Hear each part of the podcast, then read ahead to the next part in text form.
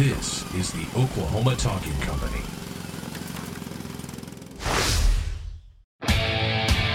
Welcome to the show, my friend. Thanks for coming round again. Good evening, ladies and gentlemen. We are tonight's entertainment.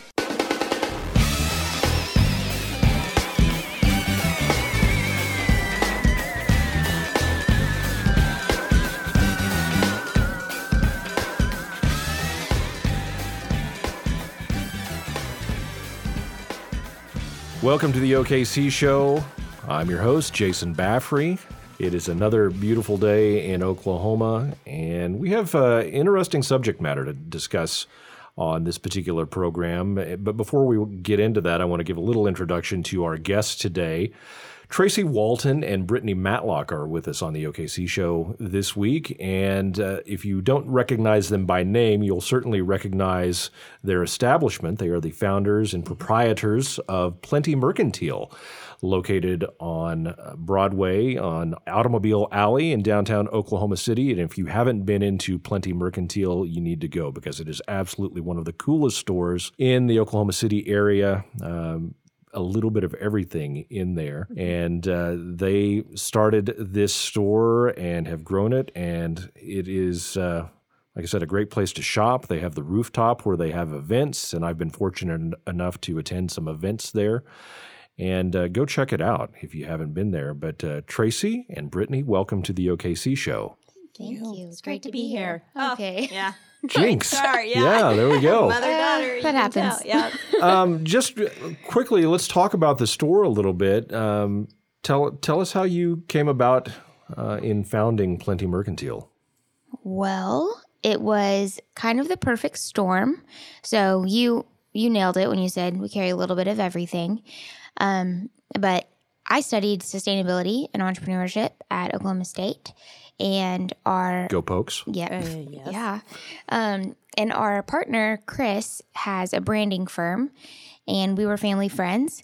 And my mom has an aesthetic and a heart like no one else. So that's definitely part of part of the store and it's a culmination of all three of us um, i'm in my 20s and chris is in his 30s and we're going to say traci's still in her 40s but I just turned 50. Yeah. so that gives us a really, you know, a broad range of experience, and um, even comes down to what appeals to our generations in terms of price point. So we ha- do have a little bit of everything, but um, the name Plenty is, I think, a great.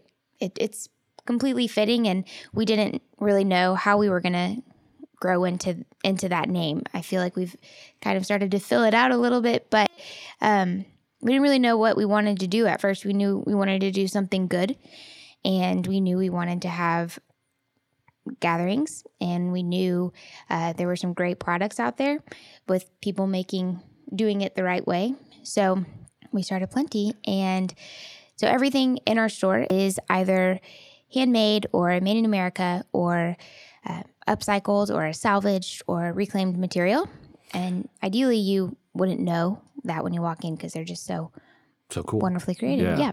A- And you you mentioned the name. The name Plenty is was not based on because you carry plenty of stuff. It's Quite based opposite. on the feeling that you get when you come in. And, and Traci, I- were you behind that? I was. Actually, Brittney came up with the the name and we were throwing it around. And then, of course, we came up with the, the scripture in Philippians I know what it is to be in need, and I know what it is to have plenty.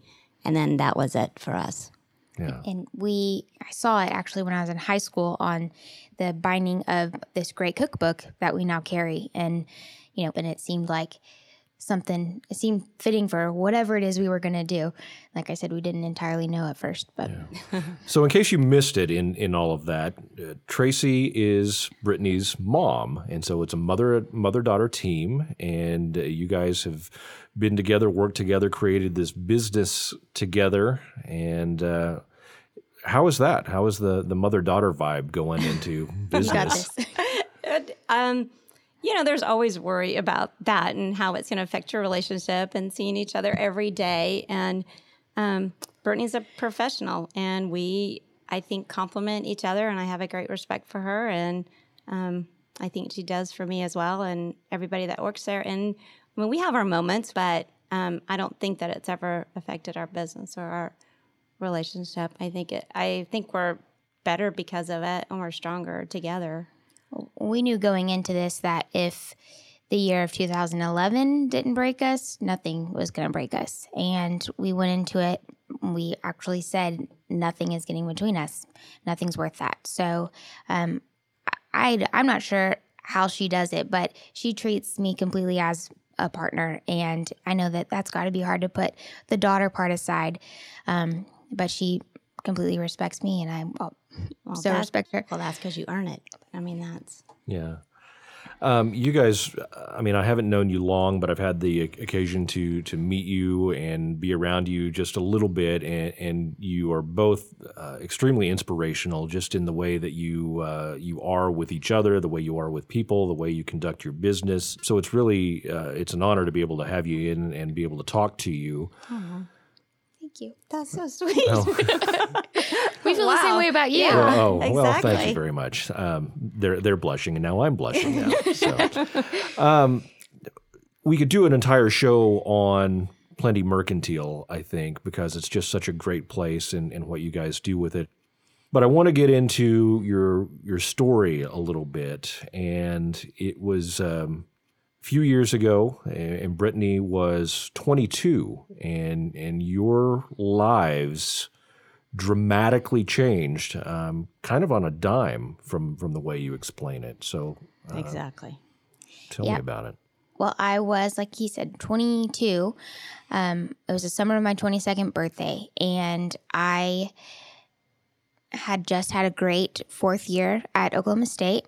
Um, I was president of Eco OSU and helped with the LEED certification of the student union, and I just felt on fire. I had a 4.0 and two job offers, and I thought I was, you know, I deserved to celebrate, and I was excited. Uh, so that finals week, I well, what we can see now, having some space and some time away from the whole experience, we can see that that week I went out four nights in a row. Obviously, I was drinking and I was excusing that because, you know, I'm in college and I deserve this. And I wasn't sleeping.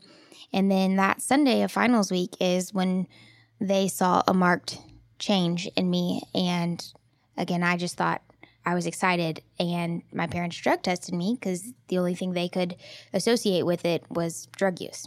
So, But it wasn't drug use that that they found, and, and it didn't come until later that you found out that you suffered from bipolar disorder and uh, other terminology, older terminology for that, for, for people that may not be familiar, is uh, uh, manic depression. And so, as I understand it, and you guys can speak more to this, but you have manic episodes, which are the ultimate high, euphoric high, to depressive episodes, and and uh, I think a lot of people understand what depression is, and uh, there's some deep depression, but bipolar disorder takes both of those things, and you go back and forth, and so you started with what sounds like a, a manic episode, or at least got turned into that. So actually what we've what we've learned, we've learned so much about this disease and it's it's just it's mind-boggling how your brain works and how your brain is an organ. And um, we've just we've loved learning more about it. But I actually like a big a big percentage of high school and college girls suffered from depression first. It wasn't major, but it was enough to try medicine. And, you know, you can't tell if that person's going to be, if they're going to have bipolar if they've only been depressed. So it usually manifests in women with depression first. And then two years later, um, over that summer, it took about three months, I escalated and uh, it reached the point of an acute manic attack, um, which is if you have an acute manic attack, that defines you as bipolar 1. So, bipolar 1 diagnosis, you'll experience mania and more so mania than depression.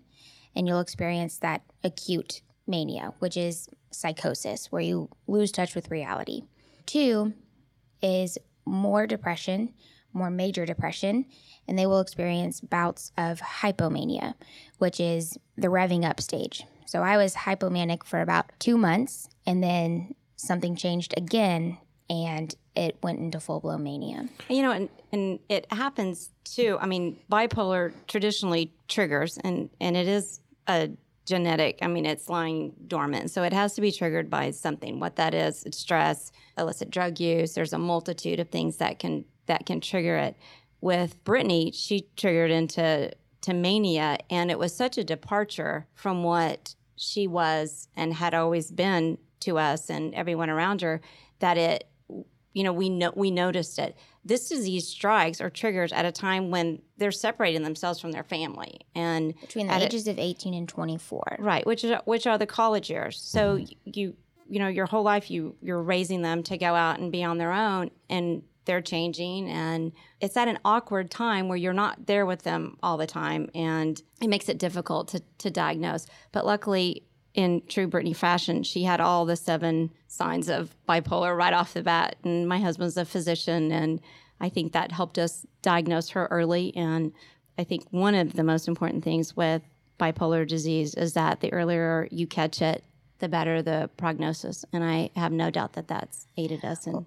And you had mentioned in your explanation of bipolar that what common pool of thought is that you you shift back and forth between depression and mania quickly. But on the whole, that quick change only happens if you let it develop. And it's less likely to get to that point if it stopped early. Mm-hmm. And the reason that it's so hard to get people to realize it and then admit it, it's it's not really like an admission. At least it wasn't for me. It was like a realization because your brain your brain controls you. And the first thing that changes in your brain when you start experiencing mania is your self-awareness.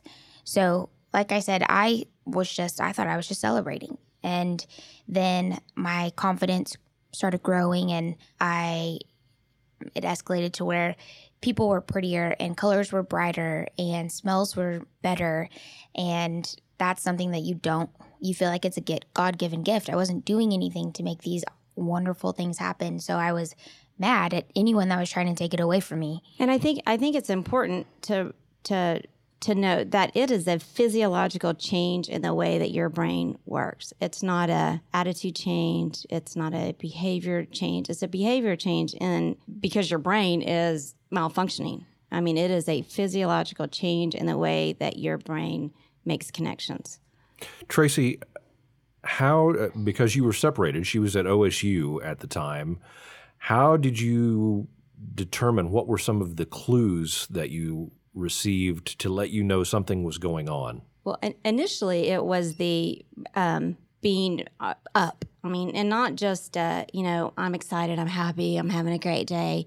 It is a recognizable pressured speech. I got to get this out, interrupting you and wanting to talk and and being agitated if you're not listening to them. I mean, it was a marked change. And and as Brittney said, the only thing that we could relate it to in our experience was drug use. I mean, her appearance was changing. She had this anxiety of I have to get all this stuff done. I have to get all of this stuff done. the campus depends on me everybody depends on me, and it was such a, a pressure. And she looked different. I mean, there was How a, so? her well one of the one of the first signs of any mental illness is lack of hygiene. So my daughter who used to line you know beauty products up in her her bathroom went to you know frazzled dirty hair dirt underneath her fingernails which was such a departure for her. But that is the most common first sign of somebody that's in distress is is hygiene. And that was exactly the first sign with her. And we thought okay well something's something's not right. And she's agitated. And um, one of the symptoms of bipolar is heightened sexuality so she started dressing and you know low cut shirts and things that were just totally out of nature for her and that's a i mean that's a sign of mental illness so and all of the the symptoms kind of feed off of each other. So since I my excitement about the world was increased, so people became more interesting. Therefore, I became more interesting because I was inquisitive and I, you know, and when you're when you have that confidence, people are attracted to you and they would say, you know, you're just so interesting. And that would just further inflate my my thoughts on myself. But that person didn't know me outside of that, you know, That situation. 30 minute conversation. They didn't have anything to compare me to. So you're yeah, you you you feel more confident and then people are tricked and attract to attracted Well, to that. and, the, and bipolar affects that part of your brain where your inhibitions are, where your boundaries are. When I mean, you don't have you're you're not afraid of anything, which is which makes you reckless and dangerous to yourself. And Brittney, you mentioned seeing colors more brightly, and I mean, can you describe a little more to to help us understand what what that was like, what you were seeing at that time? Yes, I could try. It's um it's an addicting feeling. And if I had ever taken drugs, I'm like that's what it's like. So people are I met I met people or I was reintroduced to people after that period and I didn't recognize them because when I saw them when I was manic, they looked different to me. And everything was just like alive. Is it like they were glowing, like when, you hear talk about an aura, anything like that, or was it something completely different? Yeah, it was. And my interest in everything spiked. So I like and I it, it got to a point where all of my priorities were the same and I couldn't prioritize anything. So like she talked about the hygiene, like found the other day I found a to-do list from then and it was like oh, I'd like to see that. yeah oh my gosh it, it was it was like shower brush your teeth. I'd write these things down and prepare my dance to give at graduation. I thought i was going to be dancing at on the stage at, the, at graduation. It just you become so inflated that you think and you can't tell the difference between priorities. It's, and that's another part of bipolar: grandiose thoughts and Yeah, and I was going to ask about that. I mean, part of the the psychoses involved with uh, bipolar one, as I understand, is um, the delusions of grandeur. I mean, how Oh, exactly. how grand did that get? I mean, from what I understand, people start thinking they're other people, they're kings and queens and, and things like that. Did can you explain a little bit how that came about? Yeah, I can tell you how it happened to me. so, the first hospital that I went to was the first week that I was back at school. And my delusions then were that I had a 12 year old boy living inside of me, and that there were, I was convinced that there were angel wings coming out of my back.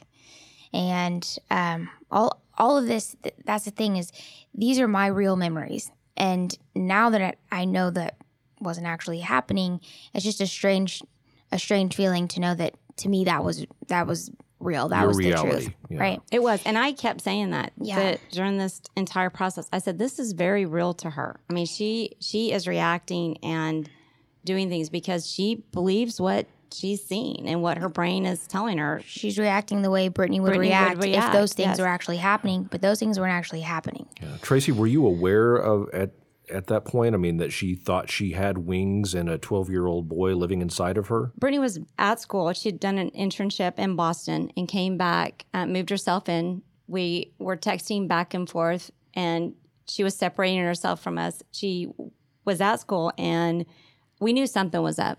And we'd already drug tested her.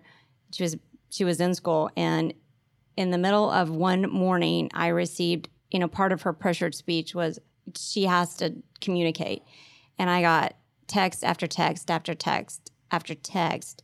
And I mean, the Indians are coming home. I mean, it was just nonsense jargon. I mean, just gobbled up mess. And in the middle of it was, Mom, I'm scared. Help me. And I got my keys and went to OSU. And when I got to OSU, Brittney was at a meeting. She said, I'll be there in a minute, Mom. I was at a meeting. And I had gathered all of the campus leaders into one room and explained this drawing to them, which is what she's referring to. Uh, it was my realization that I had to save the world. And everything, it's like everything you know becomes just convoluted and everything meshes together. And that's why I text my mom because I wanted to share my plan to save the world with her. Like, she's the one that's always said, you can change the world. And I thought she was going to be on board to help me. And then she hmm. arrived. Yeah. And my stepdad came shortly after her. And that's Well, the I think that the defining moment in it was when I pulled up in my car to meet her, and Brittney came around the corner and got out of. This is when I cry every time when she got out of her car, and I thought, I don't, I don't know you. Where's my daughter? I mean, it was just a, such a, a total change, and then yet she was still there. And I followed her into an apartment thinking I was walking into my daughter that was, you know, a little bit OCD and mm-hmm. like things, you know, orderly and in fashion or whatever to a chaotic mess where she had written on the walls and things were And in mattresses were standing and up. it was the most bizarre thing. And at that, my husband is a physician. He was already on his way because I said, Claire, I think she has a brain tumor. I don't know what's going on, but something something bad is happening. You need to come. And he came in after me and said he had a short rotation with psych at OU Medical, and he said, "I, it's I think she has bipolar." And he said that to me, and then to Brittney he said, "You're, we're getting you help, and you can come with us now, or we're gonna call somebody to come and get you. But this is we're gonna take care of this." We went to Deaconess, and they admitted her to the Deaconess um, mental health facility, and she was there for two weeks, released, and then They under suggested their I go yeah, back to school. They recommended that she go back to school, and of course, we're going. We don't think this is a we don't think this is a great idea. And she went back to school, and the medicine they gave me wasn't enough. And so it continued to progress. And it got to the point where I couldn't focus on anything long enough to even be able to count my medicine. I couldn't, and nor did she want to take it because she felt great. right. I couldn't keep it straight and I couldn't tell how much I was supposed to be on. And so it just kept going and going. And my mom was worried and I was mad at her for being worried. And so one day I was like, just come up to Stillwater and see what I do every day. And this will, you'll, you'll see. And that was, uh, she saw exactly what I didn't want her to see. So I, I had asked for a business or I'd asked for an office in the business building. so I learned I learned a few things, which is, you know, you can be pretty bold and sometimes it works. And did they give you an office? they gave me an office. Wait, you were a student at OSU, and she you had asked. a position at. I mean, she rested on her laurels, and that that's the most confusing thing about this is that she had worked very hard to have her place in the entrepreneurship college.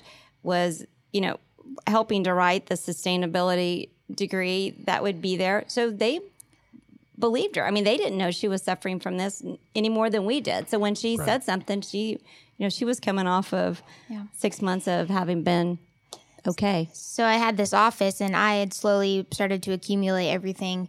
I brought everything from my parents' house in Edmond because I was wanted to get as far away from them as I could because it felt like they were holding me back. So I had I had um, I found every colored pencil and marker in their house and took them and I had lined them all up by by color, like all the way across the room, stuff like that. Like I, if this is blue and that's blue, those need to go to next to each other. But that's a straight line and that's a straight line, so those things need to go together. It got to where I couldn't keep anything straight. because the chemicals in her brain were Messed up. At any up. point during all of this, did you feel like this isn't right? I'm something is going on here. So it was that night that my mom came up to Stillwater, and that was that was the next break.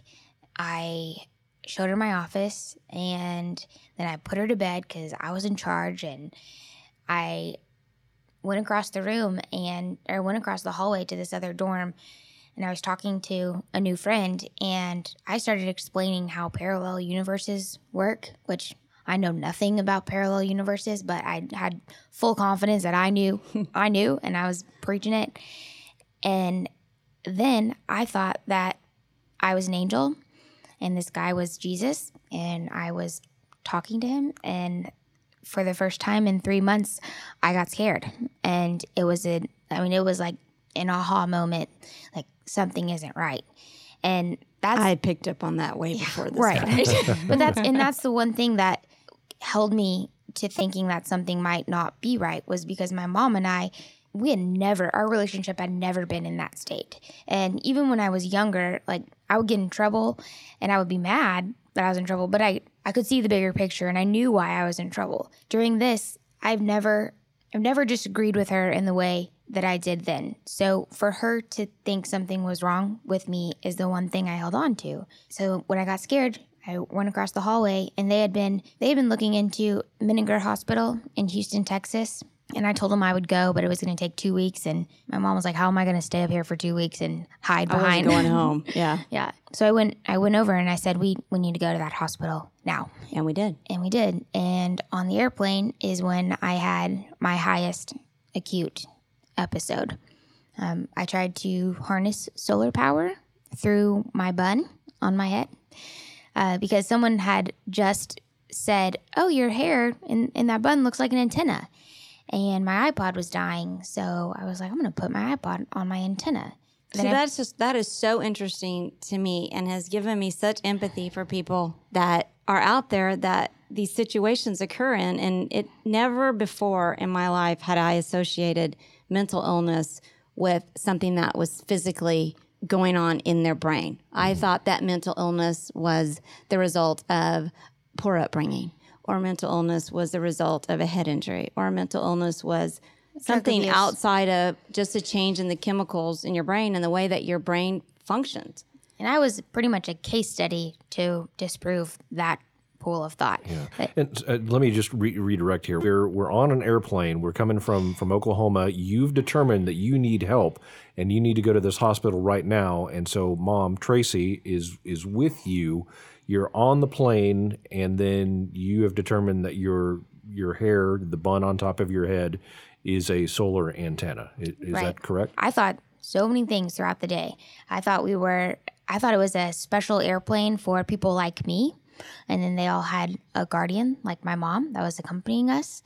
And, And our our intention, my intention the whole time was just trying to get her to care. And since she was over her to the 18, she had to check herself in. You cannot just put somebody into a mental health facility. If they're 18, they have to be aware enough to check themselves in or they have to get mandated by by the police department or the sheriff or something. Right. So I was just trying to get her to help. and that morning she had said, whatever, just, just be yourself. Just be yourself.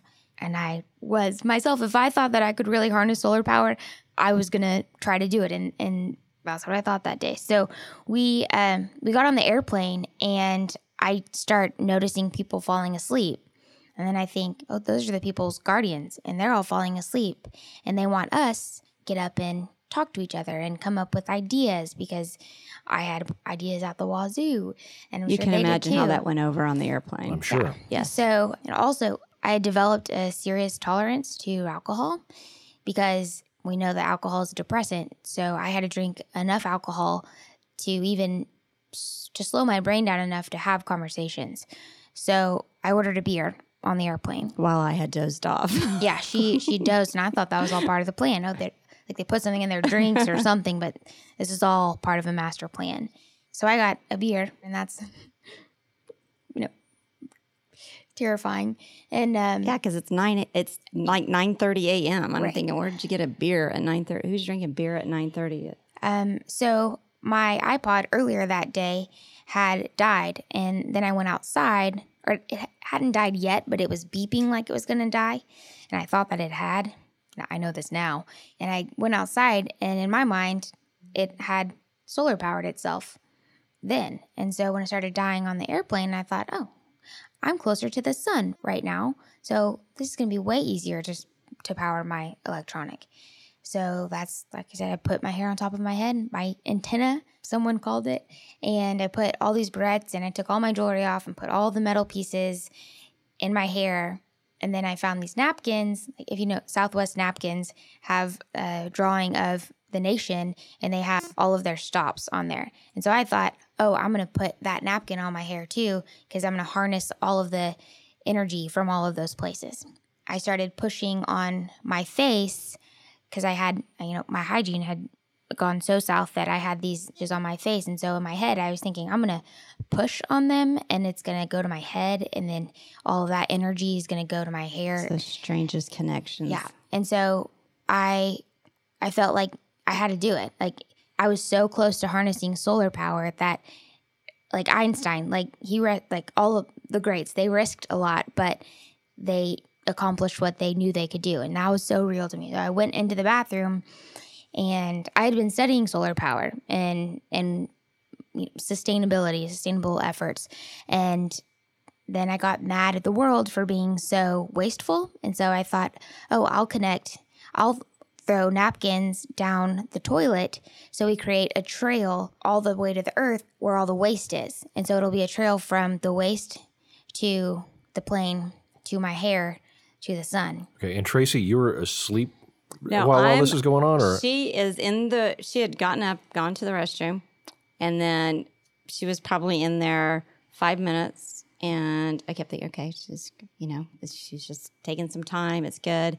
And then the stewardess came. We were three quarters of the way back on the plane, and the stewardess came and she said, "Your daughter is in the restroom screaming." So we went back and knocked on the door. Brittney, you need to come out. I'll be there in just a minute. And then we heard all this banging and stuff. And the stewardess said, "You need to step away. We're going to take the door off." And then it just escalated, and they got the door off.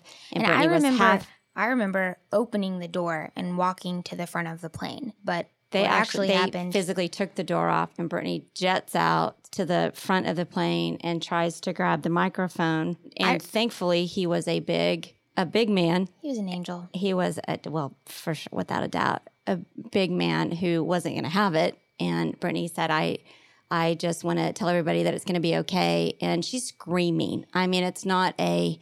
I walked slowly up to the front. You know, everybody stay calm. She's screaming, "Pull your antennas up!"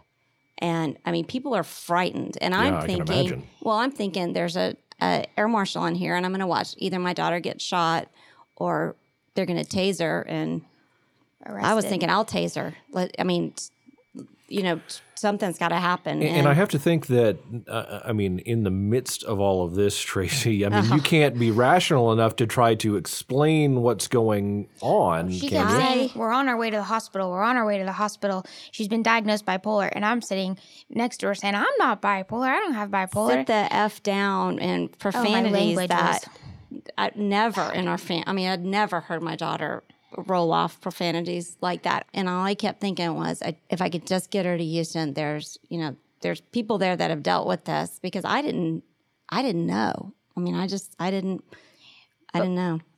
what was great was the turns out the Houston Police Department that is at the airport and all of Southwest Airlines they were trained for that and they handled it with pure grace. They created a circle around me once we got into the airport so that I couldn't run away or or hurt anyone. But before I even got to the airport or before we landed, um, Well, the may I? Yeah. The result was Brittney was walked back to her seat with her hands over her head, and the steward stayed there with her. They landed the plane. They asked everybody to keep their heads down. I mean, there were kids crying. I mean, it was a very frightening for for all all of us. And um, they escorted us off. Brittney took off running to the door of the jetway and was banging on the door. And At that the- point, the I thought it was steward- a surprise party for me, and I was like, "Okay, I want the surprise to be over. I want the surprise to be over. Like, just let me out." Because they they had blocked the the tarmac to the actual airport because they were getting all of the people ready for me. They were getting the EMT and everyone out there. Right. And when I walked out, I started screaming for everyone that thought was there. I mean, her her mind had left her, and the Houston Police Department was there. The, we were put in a police car. Thankfully, the Houston Police Department showed mercy on us and took us to the healthcare facility, the mental health care facility. And- and the- Otherwise, I don't know how we would have gotten her there. in the car. Well, when we got into the airport, I was screaming for all these people that I thought were going to be there for this surprise party. And that's part of the egotism that evolves so much that you think literally everything revolves around me. Everyone in this airport knows me, and it's all for me. And I was zip tied first, and then handcuffed, and then hog tied because I couldn't, I could not control my body. I could not sit still. Like there was just so much energy. And she was scared because it made no sense. Yeah, She's like, I'm here for a party. Why are you? Yeah, I Why was- am I getting in a police car? So it was awful. And uh, once we got into the police car, I'm hogtied and handcuffed and seatbelted in. then I thought it was a military test, and my test was to get out of the car flying down the Houston freeway. I did. I thought I thought I was going to watch her. I mean, she was trying every which way to get out of the car. I mean, with her mouth trying to unlock the door to get out, and we're struggling in the back, and the, And my the mom's police trying to officers say, trying to get us there. she's she's trying to calm me down and i am just furious at her for even talking because my mind was going so fast that anything anyone said was like i, I, I can't even comprehend like stop talking because my my brain can't hold anything else And I do. Where I I was so physically exhausted and so weary that I and I've told Brittney this several times. I had that moment of sorry. Take your time. I had that moment of that prayer of if first of all, I didn't think I knew I wasn't going to watch her die. And but I thought, God, if you are coming soon, if you could just come right now and take us away, that would be please do it. Come and come and get us because I don't think I can do this. I don't think I can watch this. that was like the final mile and we i couldn't get out of the police car luckily um, but i know without a doubt that if i could have unlocked that door You would have jumped out of the car. I would have jumped at out of the car. 65, 70 miles. Right, right per no doubt. because Yeah. to, I was doubt. being tested by West Point. That was because I had just filled out this online application and they had asked me something about the army, and so that that memory again was up there with every other thought, and I couldn't keep them all straight. So that's where the military What was real test and came what in. wasn't Yeah. real. it's it's such an incredible story. I have to ask, Brittney, as you tell it, have you been told this is what happened? I mean, how are your memories for that It's a very good question. time? That took a while. Yeah, it took it took a long time, and we couldn't even talk about what happened that day for about three months afterwards. Um, we I had moved back home, but we just couldn't we couldn't go there yet. But I try to make it a point that this is what I remember, and now I know this is what actually happened. And I think it's important for me not to forget what happened in my eyes, because that's what makes it just unbelievable. That those people looked this way, but actually they looked this way. I thought I said I'm sorry the whole time on the airplane, but I didn't say that one time. Um, my memories are completely different from hers. So at about three months, like I said, we sat down and I told her everything that happened that day, and she just let me tell it exactly like I remember it. And at the end, she said, "That's not what happened." And there were just concrete, physical things that I had that I thought happened that didn't. You know, all of this comes. Any kind of perspective comes from time And medication. And That's medication. an important. and medication takes a- time. we would be remiss in not saying that it is it is medication and then being being on medication enough to have um, insight because you lose your insight to yourself and you think you don't need the medication brain can't comprehend it because it's not in a state to.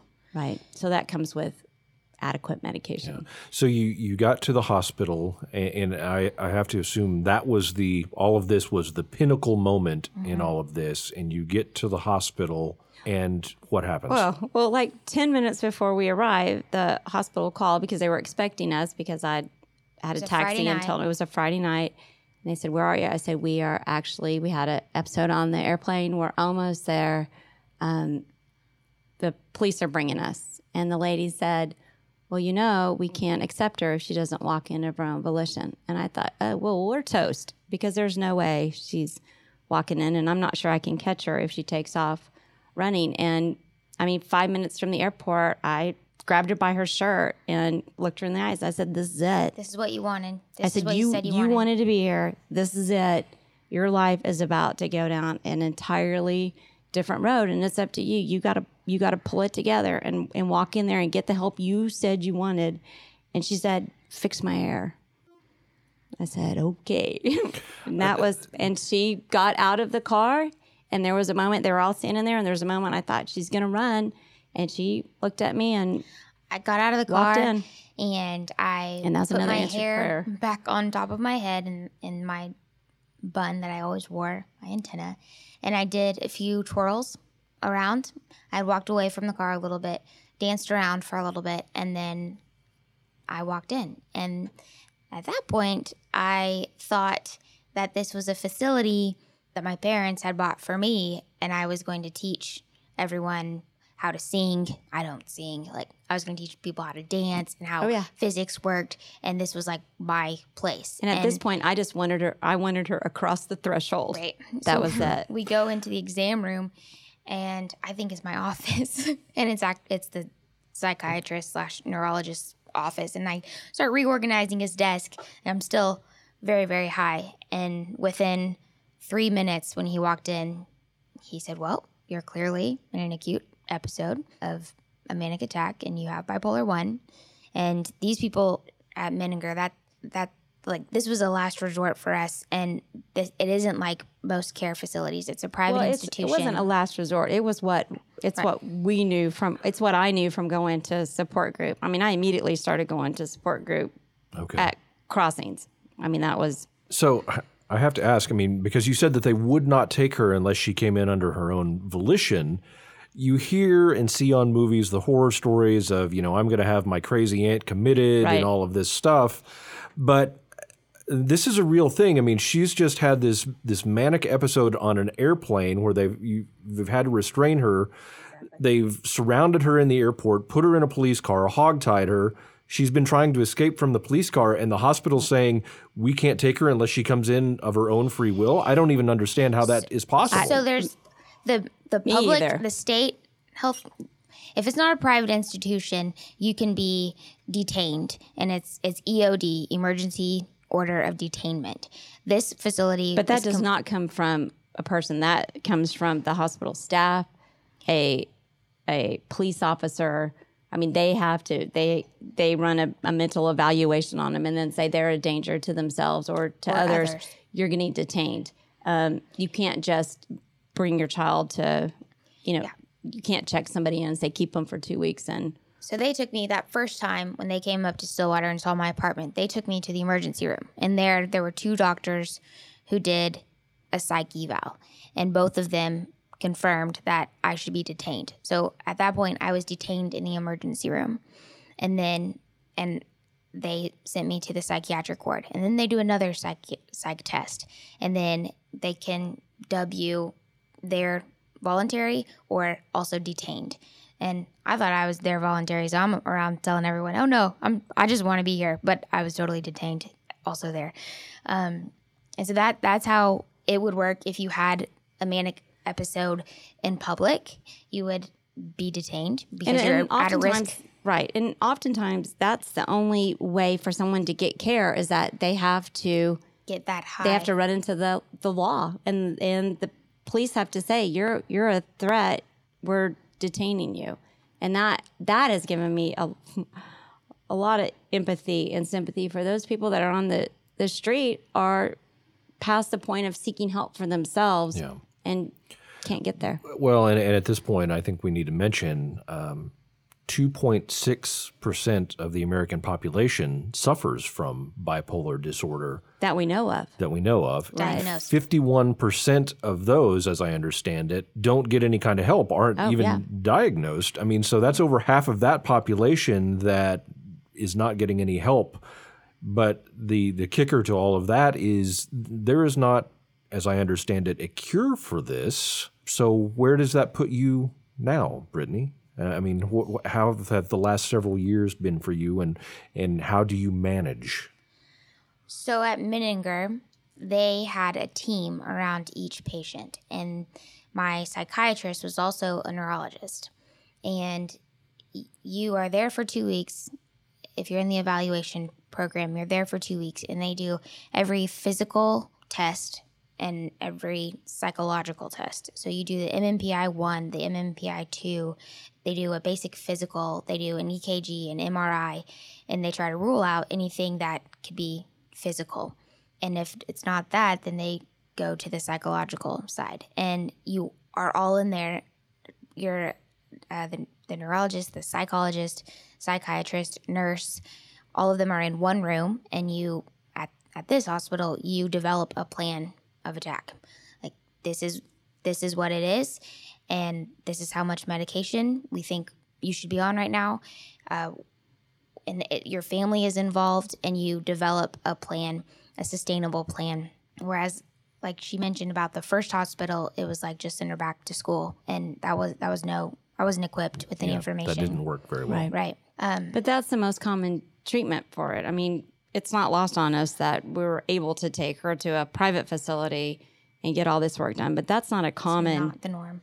That's not the norm. And medication is expensive. I mean, there's a Yeah. huge expense to antipsychotic drugs and everything that goes along with it. So, I mean, you're fighting, you know, that bat- that battle financially with someone that's already distressed, that's already in crisis, and to uh, the impact on the family or the only real chance of getting taken care of. I mean, they're caretakers too. I mean, it's a Yeah, and, and and then we're making the assumption that you know people have family, have a mother that is concerned enough for them to recognize the changes and be willing to do something about it. Right. Right. And that's not always the I mean, that's not the case. Yeah. Why tell this story? I mean, it's so people may be listening and just thinking this is so outrageous. Why would you want to tell these things about yourself? Why why would you why do you do this? There is a great quote that says, At the end of my life, I hope that I would be able to stand at the foot of God and say, I've used everything you gave me. And He gave us this experience, and it's not the burden that you carry, but the way you carry it. Why not tell it? You don't you don't hear about this side of you don't hear about mania often and you don't hear about the success stories. You hear about the people who are just who are crazy or who are, you know, she's bipolar. That's what you hear about. Time and medicine are the keys in, in your family. Um, and all of those are interconnected.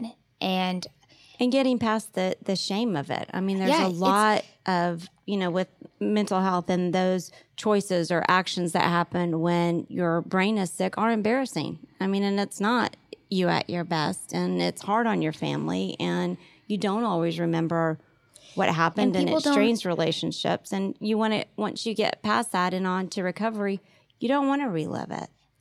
that's a very important point that I had a, a huge aha moment when I had been on meds long enough.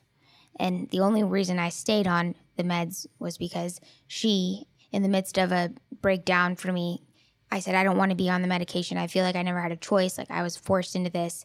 And she said, Okay, I see that right now you're not in a position to make the decision to be off of medication. But if we give this time, if we give these drugs time to see what they can do, and if you still don't want to be on them, then I'll hold your hand and we'll get off of them. So to me, that was like, okay, I am, I do have a sense of control in this. And it's that time, like drugs need time to do what they can do.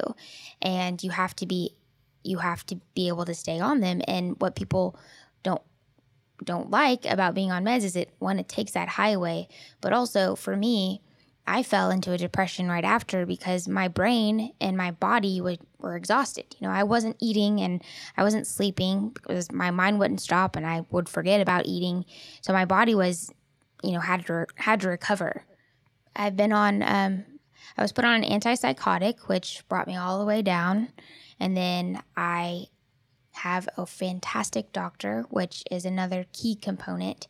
Um, and I still, for a long time, I still wanted to go back. I still wanted to feel that again. And that's what you face is that temptation of if I don't take my medicine, maybe I'll feel that again. Yeah, I have to imagine that. I mean, like a drug user, if you experience these these things and these this um, this grandeur and and everything that goes along with that, that it would be something that you crave or can become addicted to. Absolutely. And what's so hard is when you're feeling like that, people you you hear people say, you know, you're not being normal. You're not being normal. And we were raised to be okay with not being the norm. So you're like, you know, I don't, I don't care. I'm not your normal. That's fine. Then whenever a doctor said, we're not trying to get you to be normal. We're trying to get you to be your best natural self. When they said natural versus normal, it made complete sense to me. And she said, We can get you to feeling your best, and you'll still feel those moments of overwhelming joy. This is what my mom told me. She assured me that I would still feel that excitement and that thrill and overwhelming joy to the point of tears. I would still feel that, but it just wouldn't be all the time. And I have felt those moments. And if you don't have a doctor who's willing and, and able, and if you're not completely honest with them, then you do become just, you know, you become stable, but you can you can thrive if And that- your brain is in its natural state. Right. Her, I mean, she takes less medication, of course, than she did in the beginning. Um, But I'm okay still with- goes to therapy, which is a huge component. Uh, Yeah, I was going to ask a about huge that. component. Yeah, and and realizing, you know, it takes a lot of the embarrassment and the shame out of it when you can actually make that connection that like she said earlier, your brain is an organ. It's so hard to comprehend, but your brain is just like your liver, and this is just like diabetes. And you don't shame people for taking insulin when they have diabetes. And you also don't call people cancer when they have cancer. They they're not cancer, just like I'm not bipolar, but I have bipolar. It doesn't have to be all of me, but it's a definite part of me. And it's something that it's some this I mean this I was given it I'm I'm sure because there are people out there who who need to hear it. When we if we had heard this, it would have changed We everything. kept, I kept thinking, why, why didn't we know about this? Why, how could we not know that this was, this was out there? And, and a lot of, you know, one of the great things that has come from this is know your family history. You know, I have an aunt that was bipolar that I never knew about. because our family was in denial. Sure. Yeah. I mean, but, uh, you know, bipolar is a combination of mood disorders that all end up genetically in one person. And so if you have, you know, Brittney had an eating disorder, I had an eating disorder, um, with depression in our family. Um, if you have mood disorders in your family, you you may be at risk. And that's something to know and something to tell your kids, especially going into college, and what those triggers are illicit drug use, energy drinks. I mean, that is a known, that is as much a known trigger as drugs and alcohol. Uh, not sleeping, stress. Um, you know, the stress of a new a new job or something that's out of the ordinary can trigger this disease. And it, I mean, know your family history. I didn't, and I think that would have. I don't know that that would have helped me, but it would have. It would have helped me. Yeah. It, it absolutely would have helped me. And and one of the interesting things, and I, I think we touched on it earlier, but uh, this manifests itself between the ages of 18 and, and 25 most of the time. which are the ages that you need or you think you need energy drinks to study for class and you stay up late studying for class and then you go out and party and you don't sleep and all of these things a that recipe for disaster recipe, if recipe. you have it yeah in your family. and it, like she said it's the it's the time of your life where you do start to become your own person and you dev- you do Start to separate yourself from the people that like, know naturally you. and You and know, know your pattern. that's the thing is they you know they've always wanted that and this wasn't like this wasn't that it wasn't a normal departure Traci, you've, you've alluded a, a couple of times, but how much has faith Uh-huh. helped you through all of this? it it's all of it. I mean, I don't I mean, faith on on so many levels to to it's so hard to put that into words because I there were gosh, that gets me too. There were times that I thought if I I just when Brittney was in the hospital, I thought if I can just get myself together enough to get my kids to school so that I could get home and get on my knees. Sorry. But your prayers were answered. I mean, she. And It, it had to have been difficult. Uh, I can't even imagine not, the difficulty not easy. involved. Not there wasn't anything easy about it, but always knowing that it wasn't, you know, we weren't alone, that this was part of something I didn't understand. Um, it doesn't make it easy. I mean, it, it we're not promised an easy life. That's not, you know, and it was never why, you know, why us? Why don't, you know, we don't understand. And we've made the point before that, you know, prior to this, we weren't, I mean, we'd had some hardships in our life. I mean, it wasn't, it wasn't a, a, um, you know, my husband was burned on his 21st birthday. I, suffered, you know, from cancer and went through chemo and lost the twins that I was carrying. So we felt, I mean, we felt like we could do tough things, but I can tell you nothing prepared us for this. I mean, it's just it impacted our whole our whole family. It of course brought us together in ways that we never thought possible and it's opened the doors in so many ways. And it is it is a faith. It's a faith that God is with us and And I mean, I came out relatively unscathed from the whole situation. You know, I was walking Boston when I was there for my internship that summer. I was walking Boston by myself at four in the morning, and I would wake up places I I had never been. But there was I wasn't scared. I should have been scared in these situations, but we know without a doubt we can identify people throughout that time that were our were angels. They had to be angels, and I was for some reason surrounded, and I mean it's the only way that I could could be and here prayer and to tell this I story. I mean, that's you. You know, you pray for your children's safety, and you you pray that they're gonna walk in the. li- I mean, you just it it solidifies what you already know. I mean, you you. I'm not very. I'm not articulating very well. No, I think you're doing that- a great job. So my like she she mentioned her husband, my stepdad was burned on his 21st birthday. Over 75% of his body were third degree burns and he was given a 2% chance to live. And so, you know, ev the golden question is always, well, did that just change your whole perspective on life? And I asked him that when I was relatively young and his response then was no, it just solidified everything I knew to be true.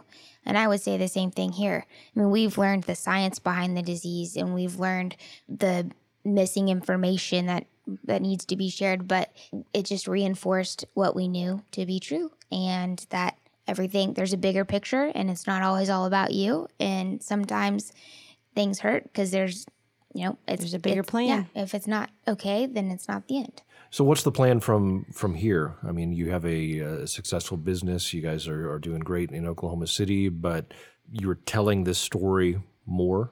uh, It seems. Well, I think I think by tell by telling the story, and we are everyday people, that it reduces stigma. And I think people do not seek treatment, and I think families, it is hard to seek treatment when there's a stigma around it. Brittney has a mental illness; she takes medication for it. Period. Period. I mean, that's that's it. And it it's there are horrific stories. There are horrible endings to things, but it's not all like that. And there is treatment out there, and there is healing, and there's great hope. I I think we'll um, I know we'll tell the story to anyone who will listen. And we think I there's a there's a cure coming. I mean, with the big biobanks and the processing of information, um, it's coming. And I, I think the biggest thing we can do now is to carry on our normal lives. And it didn't it didn't change it didn't change the entire way we function. And to to show that you can come back from it and it doesn't have to be your whole life. I think that's a testimony in and of itself of treatment and being on Well medicine put, and giving yeah. it the time. So we're I mean we're not victim of anything and we're not I don't think we've ever played that card. So we're gonna continue to to do our best, to do out. our best, and yeah, anyone who will listen.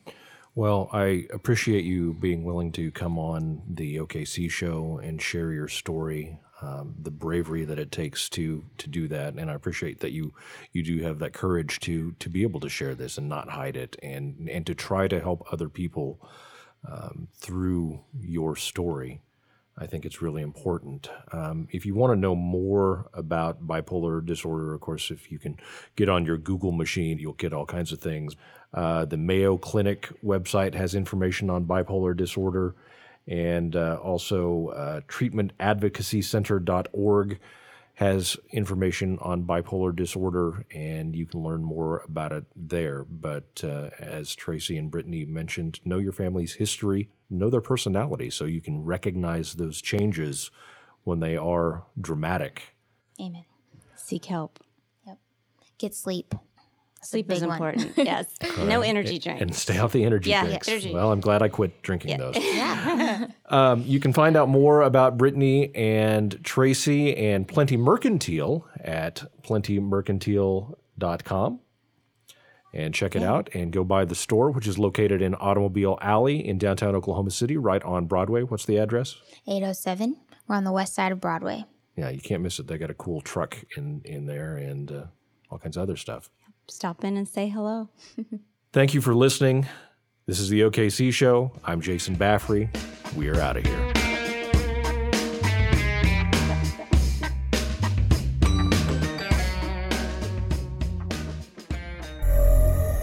The OKC Show is a production of Destiny Creative.